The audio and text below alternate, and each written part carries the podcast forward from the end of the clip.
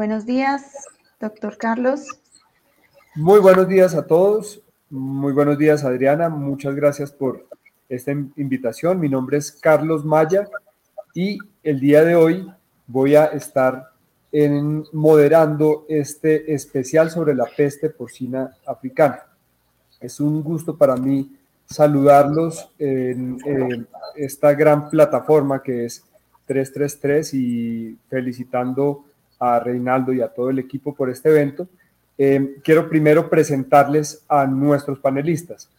Eh, tenemos, al, eh, tenemos al zootecnista Diego Rojas Morea, él es zootecnista de la Universidad Agraria de Colombia, especialista en epidemiología de la Universidad del Rosario y magíster en Ciencias Animales y Veterinarias de la Universidad de Chile.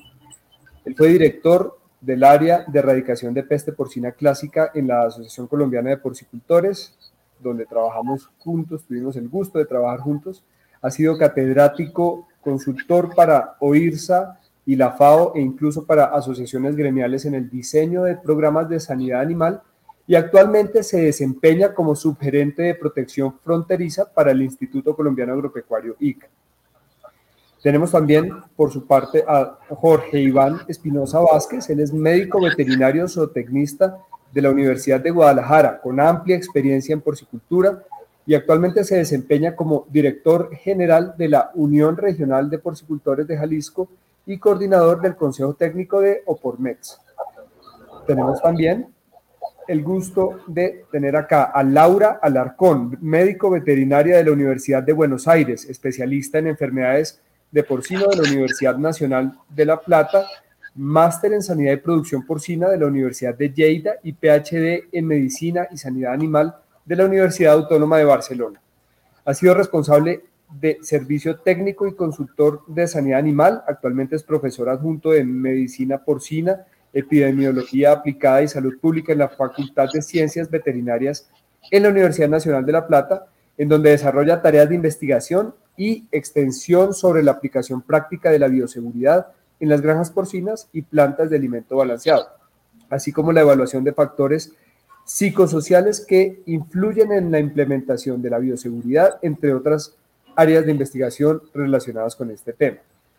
Así que una muy especial bienvenida a nuestros panelistas y quiero contarles de qué se trata esta, esta oportunidad que tenemos el día de hoy.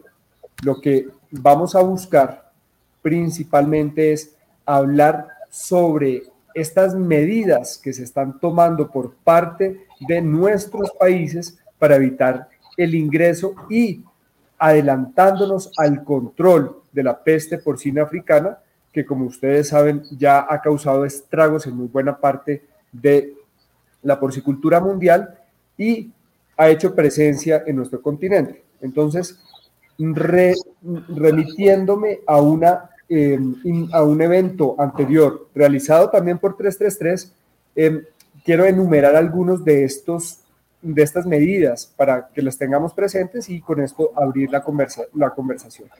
En primer lugar, tenemos que em, eh, se discutió sobre la necesidad de extremar medidas de control en aeropuertos, puertos terminales de pasajeros, pasos fronterizos, impidiendo el ingreso de productos cárnicos, especialmente provenientes de países de alto riesgo, realizar control riguroso de la disposición de los residuos de cualquier medio de transporte, mm, dar a conocer en zonas estratégicas de alto tráfico de viajeros las medidas de control con material divulgativo, capacitar al personal sanitario que realiza controles y a los productores para que puedan identificar, informar y notificar rápidamente la presencia de la enfermedad, prohibir importación de cerdo, semen y productos cárnicos provenientes de países notificados por la OIE, además de acatar medidas mm, que sean recomendadas por este organismo, fortalecer la red de laboratorios e implementar pruebas diagnósticas rápidas y confiables,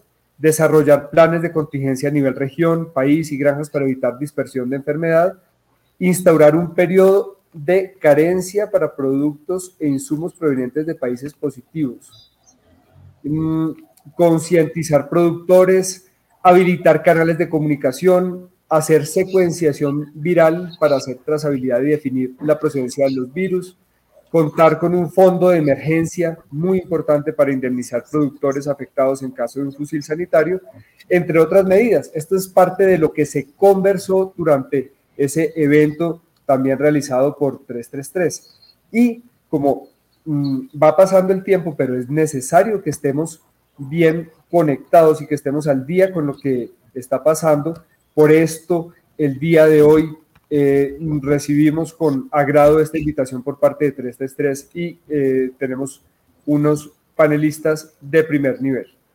Mm, Adriana, por favor. Muchas gracias, Carlos. Muchas gracias por esta introducción que nos brindas y realmente eso fue lo que conversamos en un evento anterior y donde estuvimos evaluando como cuáles serían las medidas que se deberían tomar para prevenir el ingreso de esta enfermedad a las Américas continental. Pero yo también quiero hacer como un aporte y mirar qué otras vías deberíamos estar discutiendo hoy en día. Hace unos, hace unos pocos días, algo más de dos semanas, salió un artículo de Denis Di Pietri donde él nos llamaba un poco la atención respecto a la migración de personas provenientes de Haití y, y él llamaba un poco la atención cómo estas personas provenientes de Haití podían estar pasando hacia Colombia para dirigirse por Centroamérica para llegar finalmente a Estados Unidos. Y él nos llamaba un poco la atención y él decía, ¿qué tanto nivel de riesgo podemos tener por ahí por estas personas migrantes y que a veces son de difícil control? Llamaba un poco también la atención en otro artículo y era todo el tema de cómo se están manejando los desechos que provienen de barcos, de aviones, ¿cierto? Todos estos desechos de viajeros internacionales y cómo se está controlando precisamente que estos viajeros internacionales pues no lleven consigo alimentos que puedan representar un potencial riesgo, más cuando sabemos que este virus puede sobrevivir durante largo tiempo en derivados cárnicos o en carne de cerdo, y nos decía, por ejemplo, que en carne congelada puede estar más de mil días, que en carne salada puede estar 180 días, que en embutidos procesados puede estar otro tanto de días, que hace que el virus sea como muy fácil de transportar por parte de los viajeros. Y otra cosa también que lo mencionaba el doctor Tomás Trela también en otro evento, era el tema de cómo podíamos tener ese riesgo por animales, ¿cierto? Por cerdos ferales y más aún por cerdos ferales que puedan estar consumiendo subproductos o desperdicios, más bien dicho, de alimentación humana. Entonces, vamos a enfocar un poquito en cuáles medidas se pueden tomar, cuáles medidas de pronto no. Y al final del evento vamos a tener un espacio para las preguntas del público. Así que le pedimos a nuestro público que vaya dejando sus preguntas que al final las trasladaremos a cada uno de los expertos según a quien corresponda. Y pues nada, bienvenidos y te doy el paso, Carlos, para que arranquemos. Muchísimas gracias, Adriana. Y en efecto, tenemos algunas preguntas aprovechando la gran experiencia y el eh, nivel de nuestros eh, panelistas. Y en primer lugar, quisiera dirigirle esta pregunta a Diego Rojas. Diego, para evitar el ingreso de carne de cerdo y sus derivados en puertos, aeropuertos y terminales de pasajeros, ¿qué medidas específicas se están tomando? Gracias, Carlos. Con los buenos días para todos los compañeros, los panelistas y, a los demás colegas, amigos de Latinoamérica. Desde eh, el Instituto Colombiano Agropecuario de la Autoridad Sanitaria de Colombia y desde la Sugerencia de Protección de Fronteras, es a la cual yo estoy a cargo, eh, hemos eh, establecido una estrategia que se, concentra en cuatro puntos fundamentales, que son el fortalecimiento fronterizo, ya lo voy a explicar más en detalle, la vigilancia, eh, teniendo vigilancia activa y pasiva, la comunicación del riesgo y el diagnóstico. En ese orden de ideas, nosotros a nivel de, de puertos, aeropuertos y pasos de frontera hemos establecido una estrategia fundamentada en, la revisión eh, eh, del, del 100% del equipaje de los viajeros que provienen de, República Dominicana. Colombia tiene vuelos directos a República Dominicana y hemos fortalecido toda la inspección también de equipajes eh, de vuelos procedentes de Estados Unidos, Centroamérica y los demás países de Europa y Asia. Eh, además de eso, tenemos una estrategia de brigada canina en los dos principales aeropuertos de Colombia, eh, por la cual llegan vuelos internacionales, Bogotá y, Río Negro en Medellín. Esta es una estrategia bien importante que nos ha permitido la detección de más de 100 kilos de derivados cárnicos y carne de cerdo en los equipajes eh, de, de, acompañamiento, pues los que vienen con los viajeros. Eh, tenemos establecida, digamos, dentro de la estrategia, eh, ya lo decía yo, el tema de fortalecimiento en las fronteras. En las fronteras eh, tenemos una instrucción y hemos hecho un trabajo de coordinación con las demás autoridades, con la DIAN, que es la autoridad de impuestos, con el INVIMA, con la policía, fiscalía aduanera para fortalecer todo lo que son los controles fronterizos en las fronteras con Venezuela y con Ecuador. Aquí pues obviamente tenemos nosotros un riesgo muy grande, a pesar de que tenemos las fronteras cerradas. Recientemente pues se anunció la apertura de la frontera con Venezuela, pero ahí hay un control porque hay una limitación del espacio y del tiempo de ingreso de, personas y mercancías desde este país hacia nuestro país. Eh, y además de eso tenemos una campaña de comunicación muy, muy, muy, muy fuerte en redes sociales, en nuestra página web, los viajeros internacionales que han tenido la oportunidad de llegar aquí a Bogotá en un vuelo internacional se han dado cuenta de la gran estrategia que hay de comunicación y de prevención que hay, que es una estrategia que se, han hecho, se ha hecho con el concesionario, con Airplan en Bogotá, que nos permite pasar en las pantallas casi que 7 por 24 el video de prevención de peste porcina africana. Hemos hecho un trabajo también de eh, eh, eh, dentro de la estrategia en el tema de vigilancia activa, estamos haciendo un trabajo coordinado con la Asociación por Colombia eh, eh, de recolección de muestras en los principales predios de alto riesgo del país, alrededor de 1.900 muestras en 350 predios, con la totalidad de las muestras negativas para peste porcina clásica. Estamos corriendo la batería diagnóstica también cuando hay una, eh, una algún anuncio de vigilancia pasiva por peste porcina clásica, lo que estamos haciendo es corriéndole también peste porcina africana con resultados negativos para esta enfermedad.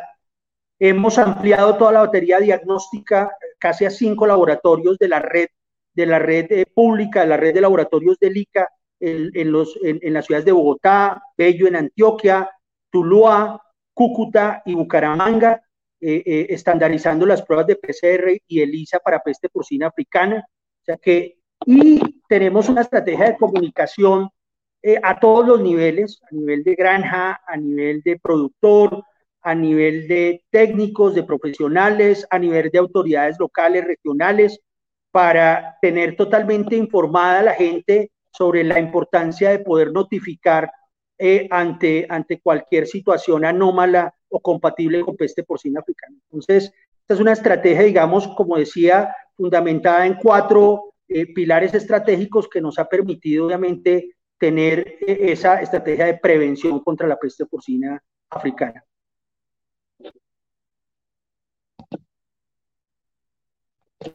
Muy bien, Diego, muchas gracias. Quería hacerte una pregunta que va en la misma línea, pero tiene que ver con precisamente con eh, los residuos de estos de, los residuos que vienen de los diferentes, perdóname, te hago la pregunta exactamente acá que la tengo.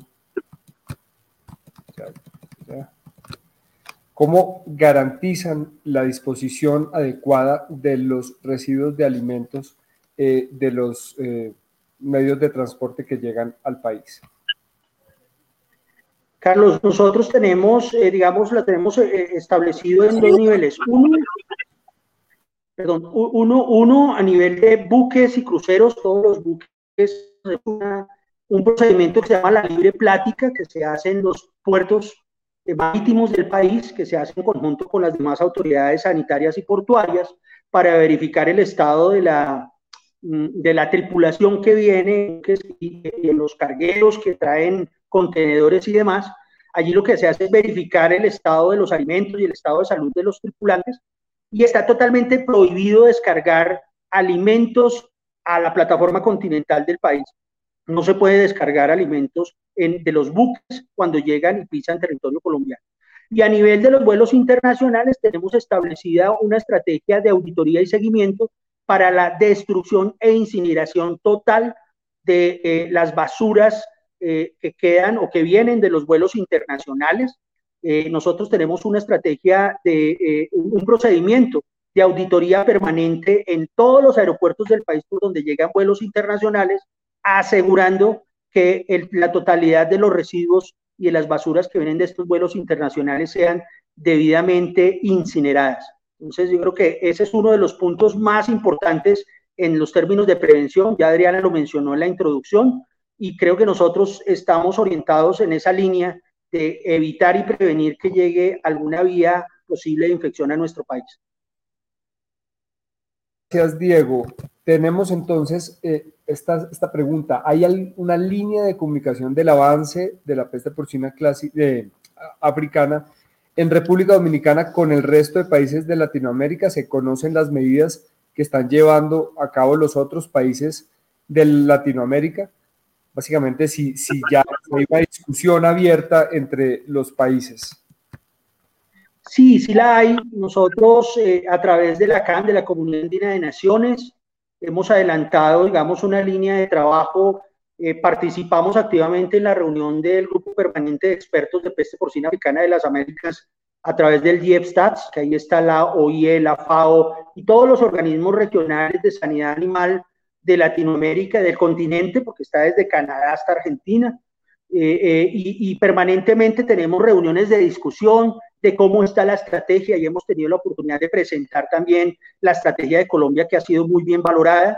Hacemos parte eh, y, creamos el Comité Técnico Andino para la PPA que se llama la COTAPA eh, eh, y en, ese, en, ese, en el marco de ese comité se han socializado actividades de armonización y em, también hemos hecho la presentación de los avances en la estrategia de la reunión binacional con Colombia y Ecuador. Allí hemos nosotros participado y participamos activamente de todas las reuniones. Eh, eh, nosotros internamente inclusive hemos invitado a los delegados y a los responsables eh, de FAO en Latinoamérica, de los programas de sanidad, y al doctor Andrés González y al doctor Luis Barcos a que hagan parte de, las reuniones de preparación del, del, programa y de la estrategia de prevención de peste porcina africana para Colombia. Entonces, tenemos un canal permanente de comunicación los países permanentemente eh, eh, están comunicando las diferentes acciones y, estamos en esa línea de prevenir. Y aquí un mensaje que le quiero dar pues a todos los productores, los empresarios, los técnicos, las autoridades, y es que eh, esto depende del compromiso de todos, no solamente de la autoridad sanitaria, en este caso del ICA para Colombia o de las autoridades sanitarias del continente y de Latinoamérica, sino es un compromiso de todos los entes, todos los que participamos activamente en, los programas de sanidad porcina. Eh, es un compromiso de todos mantener el continente libre de esta enfermedad. Sería totalmente devastador y, es muy importante que cada uno de nosotros nos pongamos la camiseta en términos de prevención, de evitar traer productos eh, derivados cárnicos de otros países, de evitar poner en riesgo el sistema de prevención de los países, de notificar cualquier anormalidad, cualquier cosa que uno pueda ver anómala, notificarla inmediatamente a la autoridad sanitaria. Es simplemente el mensaje que quería dar. Gracias, Carlos. Muchas gracias, Diego. Muy, muy amplias y muy claras las respuestas. Eh, vamos a pasar entonces a un primer sondeo. Adriana, Sí, ya agregamos el primer sondeo. Al final vamos a estar socializando con ustedes las respuestas. Gracias. Perfecto, listo. Entonces, dándole paso a ese sondeo, em, la bienvenida a Iván Espinosa, que muchas gracias por tu participación en este, en este evento y voy a lanzar de una vez la primera pregunta y esta tiene que ver con, mm, Diego, hablábamos eh, sobre la entrada de la peste porcina africana a los países, pero aquí eh, vamos a tocar uno de los, de los puntos que se vuelven especialmente críticos para discutir em, ya para la prevención en el movimiento de las enfermedades al interior de nuestros países. La primera pregunta es, ¿qué piensa usted sobre la alimentación con residuos? ¿Considera usted que esta práctica aumenta el riesgo de, considerablemente el riesgo de difusión, de difusión de esta enfermedad? Estamos hablando de la alimentación con residuos de alimento humano. Hola, Carlos. Gracias, gracias por la oportunidad de estar acá. Eh, realmente un tema bien importante y como países, ya lo decía Diego, debemos de estar todos sólidos en la prevención al ingreso, ¿no? o a mitigar los riesgos que representa peste porcina africana para las Américas. Y, tomando ya este, la, pregunta, eh, me gustaría comentarles que el, aprovechamiento de los residuos, eh, como de repente se ha manejado al cerdo, al ser un animal omnívoro y que tiene la, bondad de poder procesar eh, prácticamente cualquier alimento y convertirlo en carne, ha sido pues una virtud que se le ha encontrado desde hace eh, muchísimos miles de años, ¿no? Probablemente sea una de las razones por las cuales el cerdo fue de los primeros animales que se domesticaron, porque desde los primeros asentamientos, pues todo lo, que dejaba el, resto de, de, los alimentos de los humanos se arribaban los cerdos y los empezaban a, a consumir. Y ha sido pues una práctica que se ha, se ha permanecido, ha sido una especie con la que nos hemos vinculado este, eh, pues muy estrechamente como, como humanidad. Y eh, si bien pues esto es, es, una, es una virtud que, que tiene el cerdo, el día de hoy nos representa un altísimo riesgo por las condiciones y características de algunas enfermedades que tienen de mantenerse viables, como nos explicaba Adriana muy particularmente peste porcina africana, por, por toda la complejidad que representa la estructura del virus y la capacidad de poder sobrevivir a diferentes condiciones. Entonces, eh, realmente la práctica de la alimentación con residuos es eh, una de las vías eh, de, riesgo más alta en los análisis que hemos realizado. Los análisis de riesgo, pues es uno de los puntos críticos que necesitamos corregir y si tomamos la experiencia de los países que están el día de hoy padeciendo el problema y, viviendo sus consecuencias, pues eh, es una de las, de las vías por las cuales se ha perpetuado el, problema por la indisciplina de las personas al tratar de utilizar los residuos para poder abaratar el costo de producción del cerdo, si es que la alimentación balanceada la representa entre el 75 y el 82% del costo de producción. Entonces, eh, hay, una, hay una cultura por, por hacerlo. En, en, México es algo que está eh, arraigado y que encontramos eh, muy pequeñas explotaciones, que aquí les denominamos de traspatio, donde es una práctica pues, relativamente común y donde la gente tiene sus cerdos y los, y los alimenta con este tipo de, de residuos para poder eh, irlos teniendo a manera de una alcancía. Entonces, eh, el, sentido agropecuario está pues en las venas de muchas poblaciones en su cultura y, bueno, y son prácticas que están, este, pues que han venido realizando por mucho tiempo y que el día de hoy pues eh, ponen en mucho riesgo a pues, la porcicultura como industria que tiene no solo México, sino este, pues, diferentes países y que eh, pues eh, sí, podrían significar una, una vía de entrada muy, muy eh, riesgosa ¿no? para, para, poder hacer la transmisión de, de esta enfermedad al, al, continente, al país, y ya por las características que tiene de, transmisibilidad, pues poder en algún momento este, representar un riesgo mayor en la, ya en la porcicultura doméstica.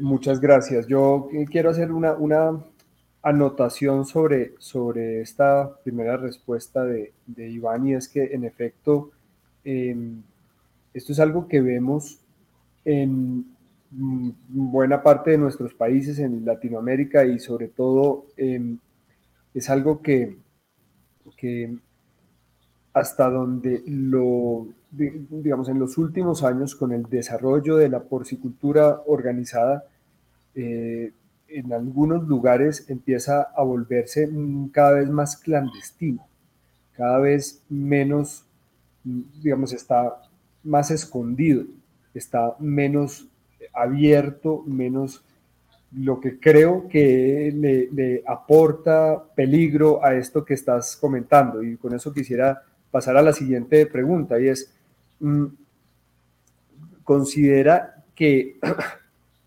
puede existir un peligro potencial con este tipo de alimentación, la mala disposición de residuos, la existencia de cerdos ferales o incluso de traspatio que transiten libremente en algunas poblaciones?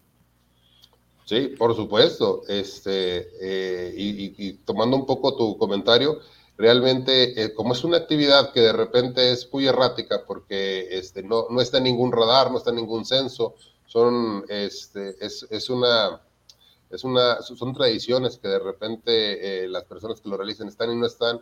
¿Cómo, cómo realizamos una transmisión de, de, información, una comunicación asertiva para transmitirle los riesgos que representa pues esto que ellos hacen de una manera, este, no con la intención de causar un daño, sino eh, con, con, con, toda su tradición de poder eh, tener eh, elementos que les permitan tener un ingreso económico alterno a sus actividades que hacen, sin embargo, sí nos ponen en un riesgo enorme. Si, si, vemos los brotes que se han dado en la historia, todos vienen vinculados a una disposición incorrecta de recursos o una de residuos, perdón, o a una este, mala práctica de alimentación en los cerdos. Entonces realmente esto abre eh, puertas muy, eh, amplias para poder este, ser un origen de, causa de problemas. Y si bien yo creo que al día de hoy es difícil ver eh, en las poblaciones cerdos libres entre las calles, como sí hubo hace muchos años, porque era algo común ver a los cerdos este, en, circulando entre las casas. Yo eh, recuerdo que en, una de las poblaciones eh, aquí de, Jalisco hay un letrero que me parece muy eh, icónico, es un, es un letrero muy, muy, antiguo, pero que pide a los pobladores que tengan guardados a sus cerdos, porque si no se los van a llevar a la cárcel de los cerdos. Porque eh, tenían y los capturaba la policía y los guardaba hasta que no iba alguien a, pagar la multa por, por, haberlos tenido sueltos, porque era algo relativamente común cuando no había condiciones de, de eh, servicios eh, de drenaje y los, y los, cerdos de alguna manera cumplían una, una, parte de, este, de, su función en, la limpieza de letrinas y otro tipo de, de actividades. Sin embargo, sí es un riesgo muy, muy relevante el, que tengamos eh, los, los, rellenos sanitarios donde se dispone los residuos a cielo abierto, donde sí puede haber eh, cerdos que pueden estar ahí este, deambulando, ya sean salvajes o de traspatio, que los mismos dueños en algunas ocasiones eh, los sueltan para que el animal mismo busque sus medios de sobrevivencia. Y, y, tenemos que tener perfectamente mapeados estos puntos donde se encuentra este riesgo para poderlo contener. Eh, afortunadamente nuestro país no tiene eh, los, riesgos de las poblaciones de cerdos salvajes tan grandes como los vemos en, otros, en otras naciones. Sin embargo, este, yo creo que el riesgo más grande para nosotros está en la porcicultura de traspatio, donde de manera deliberada se le puede estar acercando al cerdo una fuente de, alimentación que eh, puede haber o puede representar un riesgo importante y que pues pueda comprometer a la, a la industria porcina este, de, nuestro país y de nuestro continente. Eh, qué, bueno que tocaste ese, e, ese punto. Mm, nosotros en Colombia, por ejemplo, y también lo he visto en algunos otros países, todavía hay mm, regiones donde transitan libremente los animales y se van moviendo y regresan a veces, están semi confinados en la noche para que no se los roben o para que no se pierdan, pero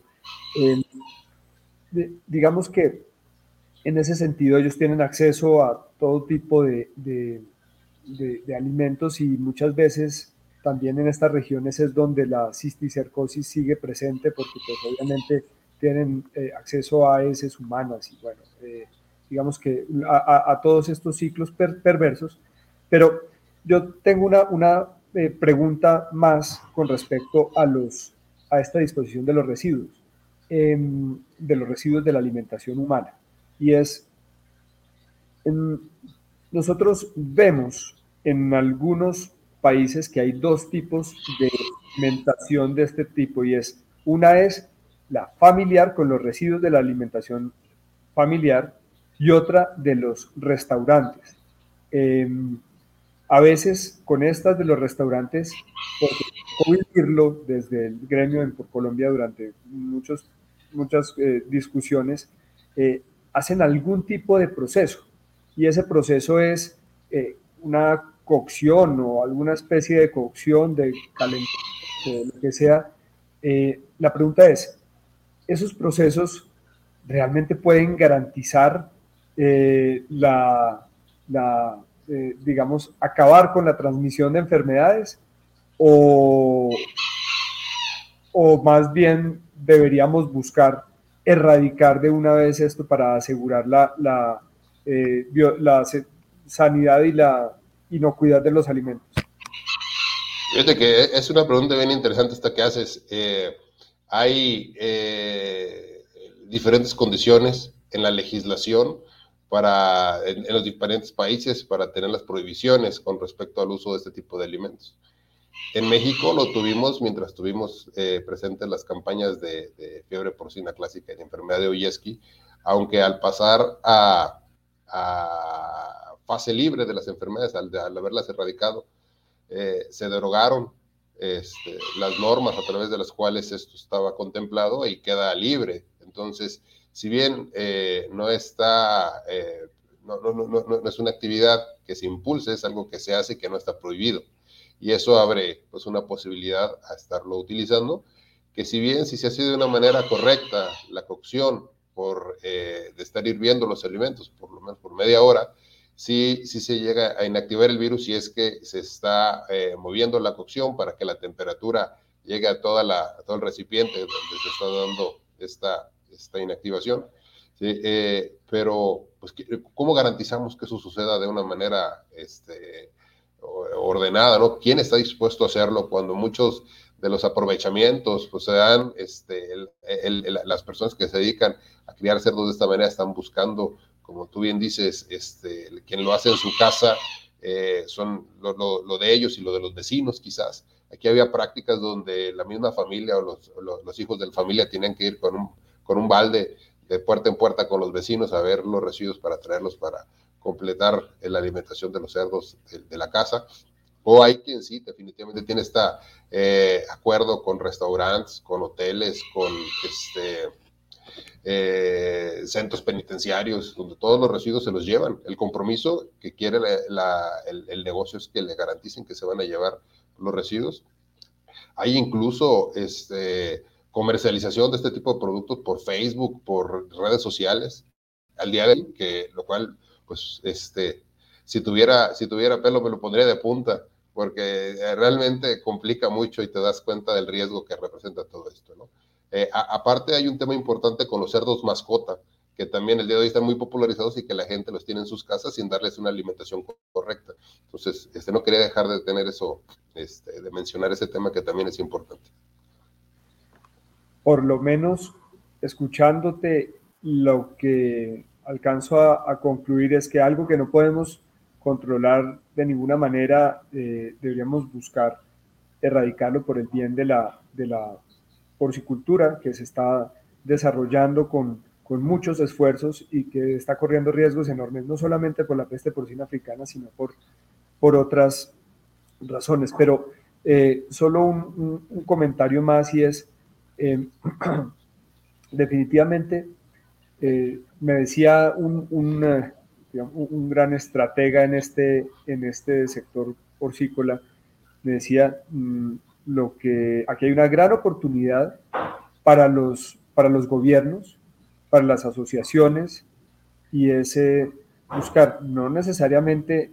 eh, acabar con los productores, sino acabar con este tipo de producción. Yo viví una, eh, vi cómo en algunas producciones se tomaba la de pequeñas, eh, prácticamente de traspatio, se tomaba la decisión de convertirse en porcicultores organizados, pequeños, pero si bien organizados, lograban eh, a través de la asociatividad organizarse y finalmente ser productores que compiten. No, importa la escala, siempre, siempre hay la posibilidad de ser grande a través de la, la asociatividad y pues yo creo que hay muchos caminos.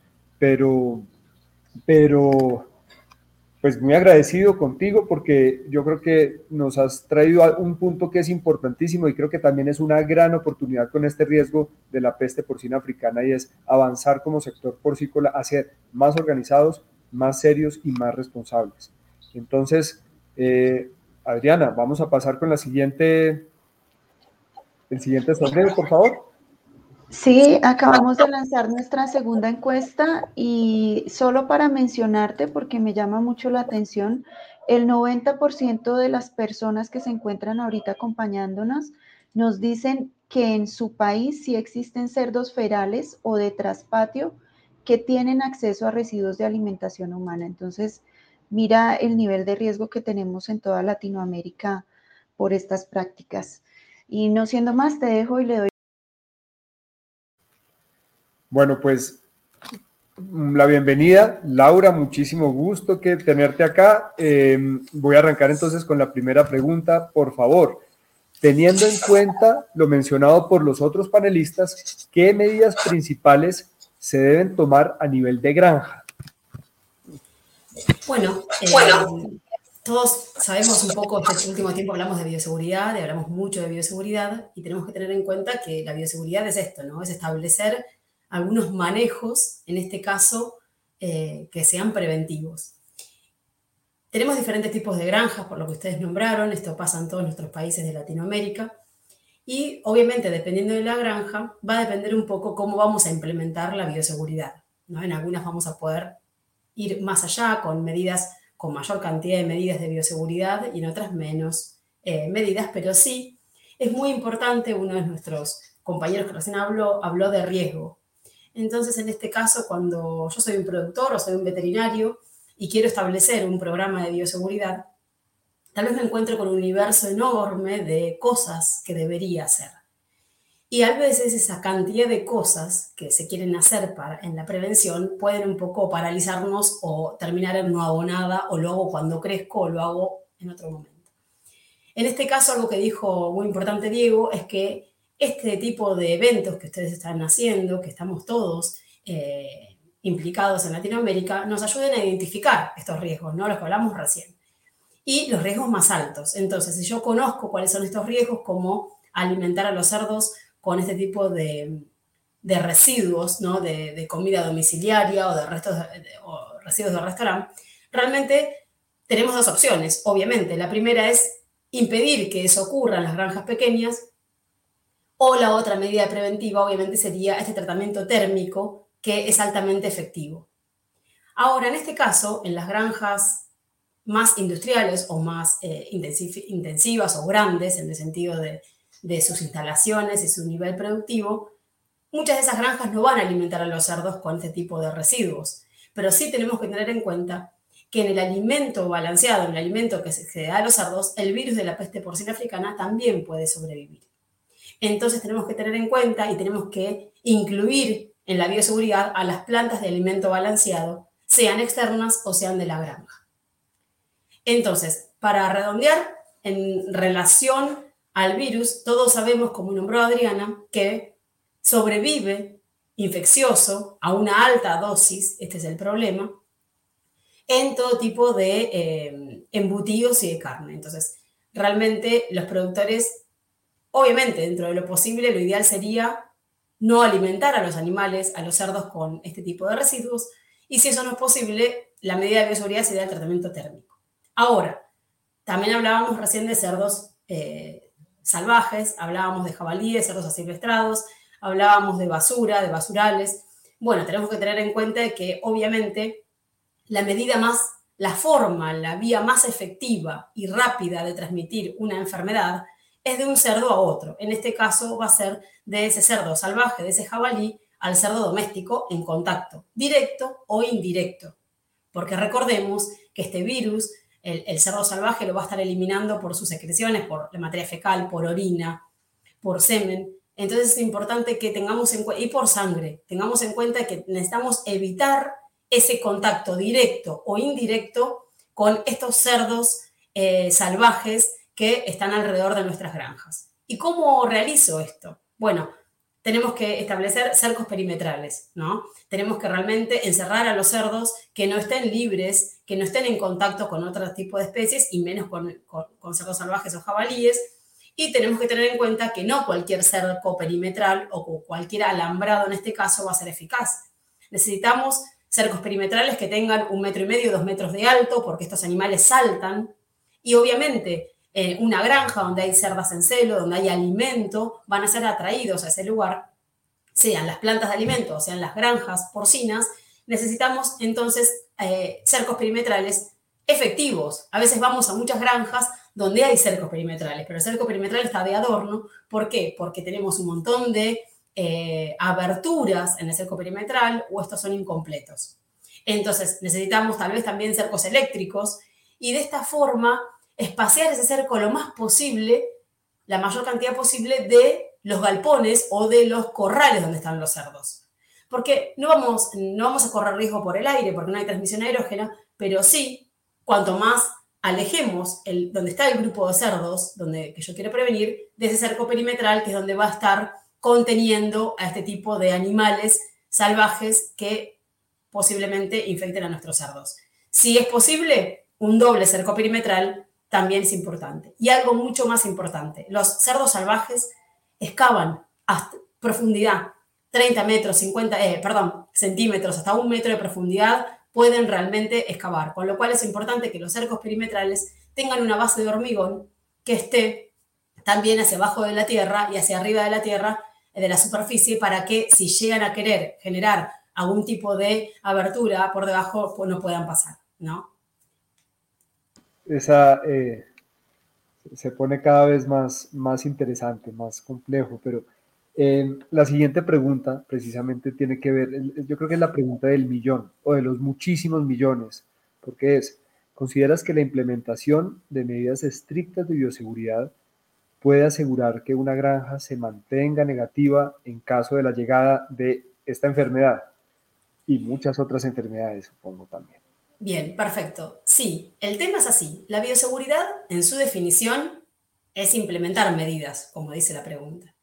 El tema es que necesitamos que las personas que trabajan con los cerdos y los veterinarios y los productores adquieran un comportamiento.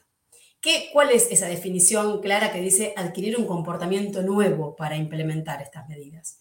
Significa que yo tengo que aprender un proceso, Primero, es necesario que tanto el veterinario que comunica la bioseguridad y que los operarios, los trabajadores de las granjas, tengan claro el proceso preventivo. Tengan claro cuál es la primera medida, la segunda, la tercera. ¿Cómo es ese proceso? Si ese proceso está claro, está aprendido y realmente está bien diseñado, es efectivo, bueno, el otro desafío que viene es que se sostenga en el tiempo, que se haga todos los días en la granja porque si no, lo que vemos a veces es que hay algunas medidas de bioseguridad aplicadas, pero que están mal diseñadas, las personas no comprendieron bien lo que tienen que hacer, el proceso realmente no lo entiende ni el veterinario ni el, ni el productor, por lo pronto seguramente vamos a pensar que tenemos esta falsa seguridad de que estoy haciendo algo de bioseguridad, pero realmente la bioseguridad que estoy haciendo no es efectiva.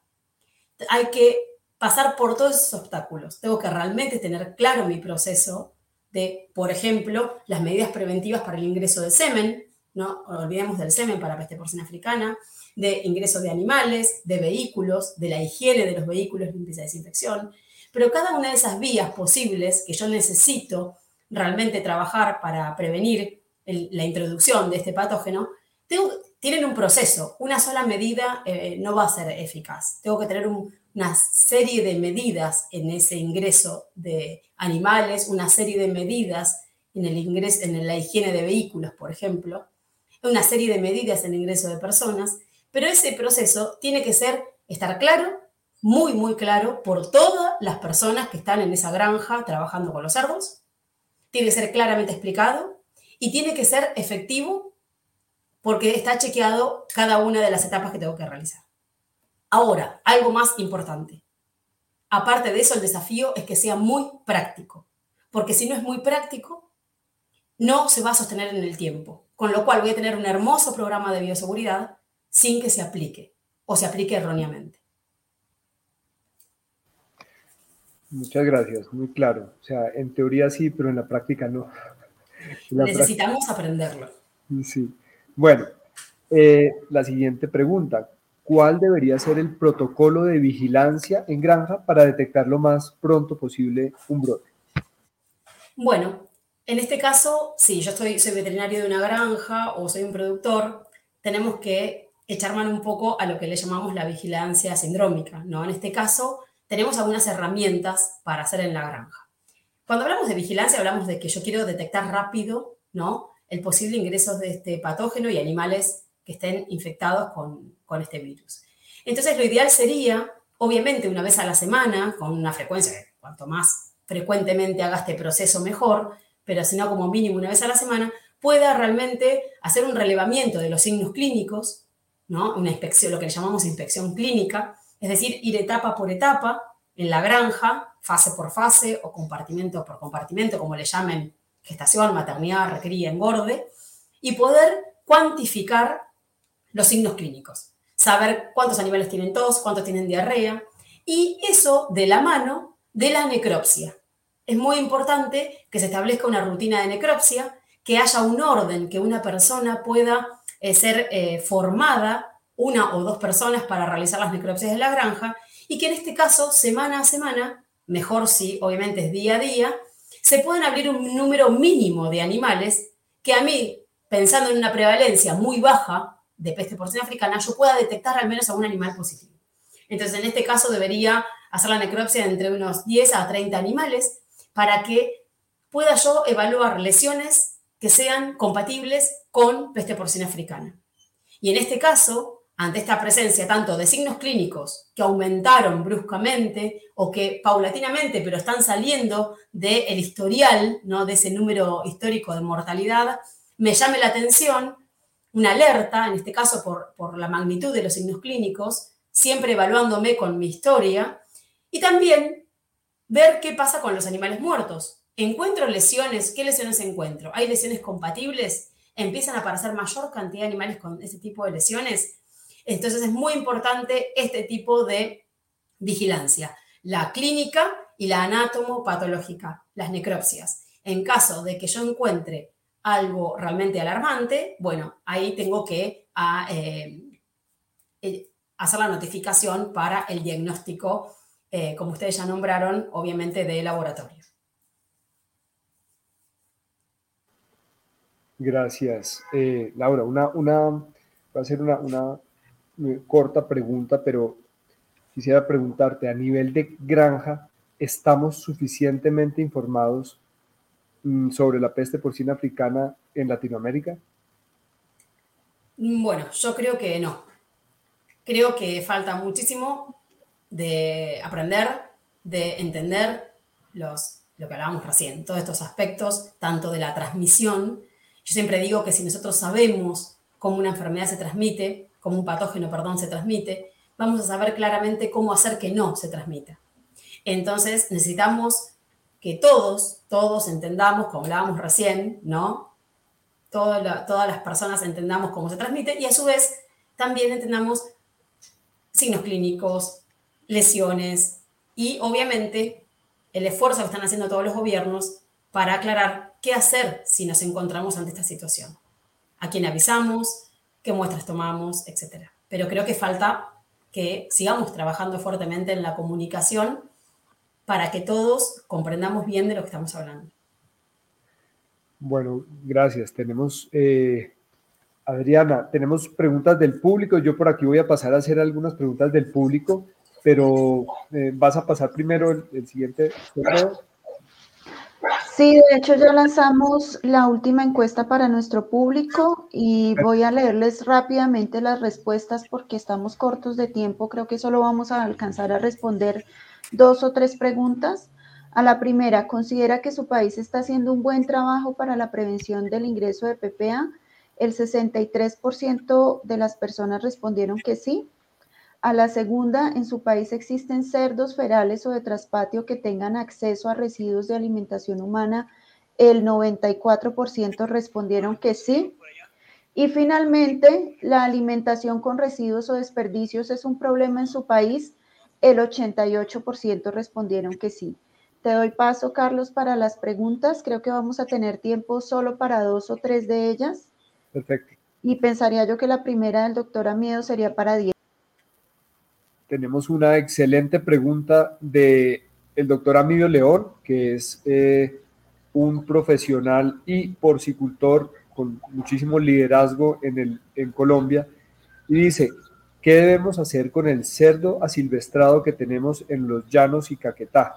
Son dos regiones de una región y un departamento de, Colombia. Eh, como dijo Adriana, pues podemos, si, podemos empezar por Diego y de pronto complementa la doctora Laura. Gracias, Carlos. Un saludo para mí. Eh, pues, este, esa es una realidad y es un problema con el que creo que, como lo dijo Adriana, el 80% de los países de Latinoamérica convive con esa realidad con los cerdos ferales de controlar. Eh, diría que imposible, porque digamos que, hay un tema también cultural arraigado y sobre todo en esta zona del país, zona de sabanas, eh, de trópico bajo, entonces es, es, un tema bien complejo. Lo que hay que aprender a hacer es a convivir con esto y hacer para que, y qué hacer para que, como lo dijo la doctora Laura, que me pareció muy importante, cómo hacer para que no se transmita. Yo creo que ahí está el éxito del programa de prevención no esperar a que, eh, digamos, a entender esa transmisión, sino a entender cómo no se transmite, cómo controlamos esos factores de riesgo, como la alimentación eh, con desperdicios, eh, como el ingreso de cárnicos y productos derivados, como el posible ingreso del virus a través de vómites en la ropa, en los zapatos, como tener medidas adecuadas de bioseguridad como el lavado de calzado y el, digamos, medidas de bioseguridad súper extremas que nos permitan convivir y hacer que efectivamente eh, entender cómo no se transmite la enfermedad, porque es que esa es una realidad que es muy difícil de controlar, yo diría que imposible para la realidad de Latinoamérica. Adelante, Laura, si quieres complementar, por favor. Bueno, en este caso, con respecto a los, a los cerdos salvajes y a los jabalíes, es realmente preocupante Siempre, obviamente, las recomendaciones son controlar este tipo de poblaciones, pero como todo este tipo de animales, es necesario eliminar una alta proporción de la población para reducir realmente su, su, su cantidad, ¿no? Nosotros estamos un poco en Argentina viendo las diferentes formas de, cómo realizar el control de estos animales.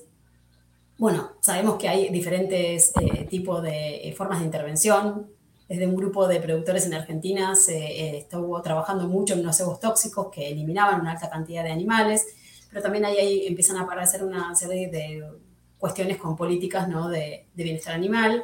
Eh, en este caso también la idea es un poco, no sé si controlar los, estos cerdos porque es difícil, pero sí realmente lo que hablamos hoy, aislar basurales, aislar zonas donde estos animales puedan llegar a ingresar, para que en este caso en las zonas donde, donde hay presencia, y esto es algo muy importante, tener claro, tener claro, porque muchas veces nuestros países no saben dónde están realmente estas poblaciones y tampoco saben el número de este tipo de animales. Entonces, tener claro primero qué tipo de animales, en qué lugares están, cuáles son los lugares donde se presentan y tal vez, bueno, un poco se hablan de jaulas, de cebos tóxicos, de algún tipo de control poblacional que reduzca realmente la cantidad de, de jabalíes pero no es eh, tan fácil aplicar una de estas medidas y que sea efectiva.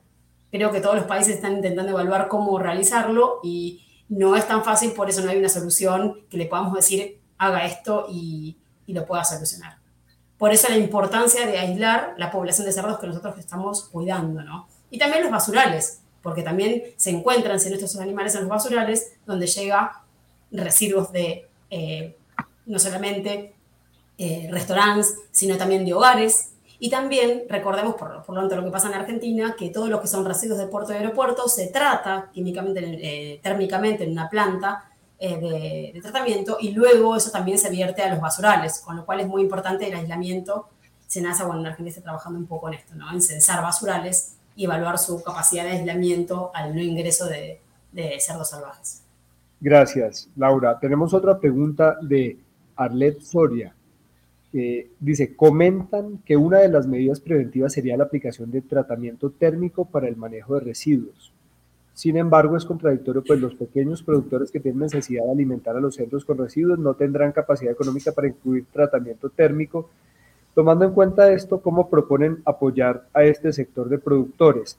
Si, si me lo permiten, yo voy a dar eh, mi parte de 30 segundos y pasamos a Iván Espinosa. Entonces, mm, yo creo, eh, Arlet, que esta es una esta pregunta, o digamos, esta es una responsabilidad que va a los gobiernos. Y en buena medida ahí e, es, ese eh, apoyo mm, que además hay que partirlo en dos porque yo creo que hay que segmentar muy bien entre los la eh, porcicultura de traspatio familiar que está buscando alimentar unos uno o dos cerdos para su autoconsumo y demás y los que se vuelve una industria, mediana industria de residuos desde los restaurantes, eh, cárceles y todo esto, porque no son comparables. Eh, hay uno que no, no, es que necesite apoyo, el otro puede necesitar apoyo, pero ese apoyo, creo yo, se da es con capacitación, em, eh, crédito y hacia la asociatividad.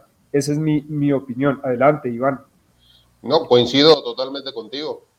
Sí, creo que tocaste los puntos este, muy, muy específicos para darle eh, atención a, la inquietud, porque si bien es cierto, eh, estas pequeñas industrias de repente vemos eh, pequeñas producciones donde ya tienen 200 cerdos o más alimentando con este tipo de subproductos, entonces sí, sí es muy, muy, muy cuestionable siempre este, hay la, oportunidad de alguna manera eh, de poder hacer este tratamiento térmico a través no necesariamente de, un combustible que sea costoso, sino que se pudiera dar incluso con leña o con algún otro producto. Sin embargo, este, yo creo que sí, el tema que comentas de la, del acercamiento, el poder tener una comunicación asertiva con ellos, una capacitación que les permita pues migrar a una actividad este, mucho más estructurada, con una este, mejor condición de, de un eh, conocimiento de lo que están haciendo es, es fundamental, porque eh, creo que eh, sí existe ahí una, una gran, una, una, gran cantidad de, de repente de desconocimiento y no es que lo hagan con una alevosía y ventaja, sino este, simplemente es que no ha habido una, un acercamiento para poderles dar un poco de entendimiento. ¿no? Muchas gracias, Iván. Y complemento con una cosa muy pequeña, y es que finalmente el riesgo epidemiológico, no soy epidemiólogo, pero eh, en la alimentación de los residuos de un hogar es muy distinto a la alimentación de los residuos de un restaurante que los va entregando por todas partes y eso sí es un desastre mayor. Ahí sí no, no, cero tolerancia. Eh, tenemos otra pregunta, se nos está acabando el tiempo, pero creo que es una pregunta más rápida de contestar. Dice Ney Bernis, si hay PPA, ¿es recomendable hacer necropsias? Por favor, Laura. Bueno, nosotros estamos hablando de la vigilancia de una granja que no tiene peste porcina africana, ¿no? En este caso, entonces, realmente creo que cuando hablamos de bioseguridad no hablamos de todo o nada. Eh, las personas que conocen poco del riesgo toman decisiones extremas, de no salgo más de mi casa como pasó con esta pandemia.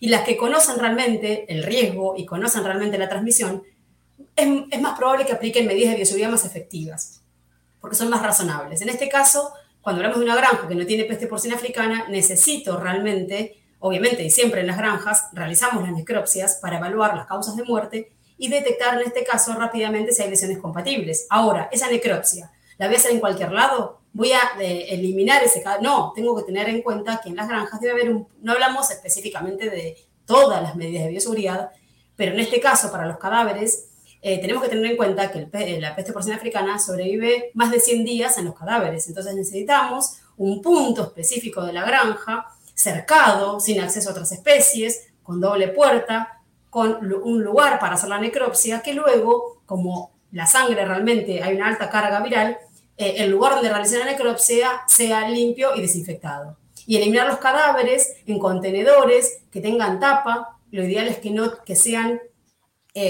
plásticos para su fase lavado de desinfección y que el fondo realmente eh, no, no vaya perdiendo ¿no? El, todo el fluido del cadáver. Entonces, sí es necesario hacer las necropsias, pero necesitamos realizarlo con medidas de bioseguridad. Te tengo que cortar ahí un agradecimiento muy especial para ti, Laura, para Diego, para Iván, una excelente sesión y muchísimas gracias a 333 por la organización. Ojalá sigamos haciendo este tipo de eventos.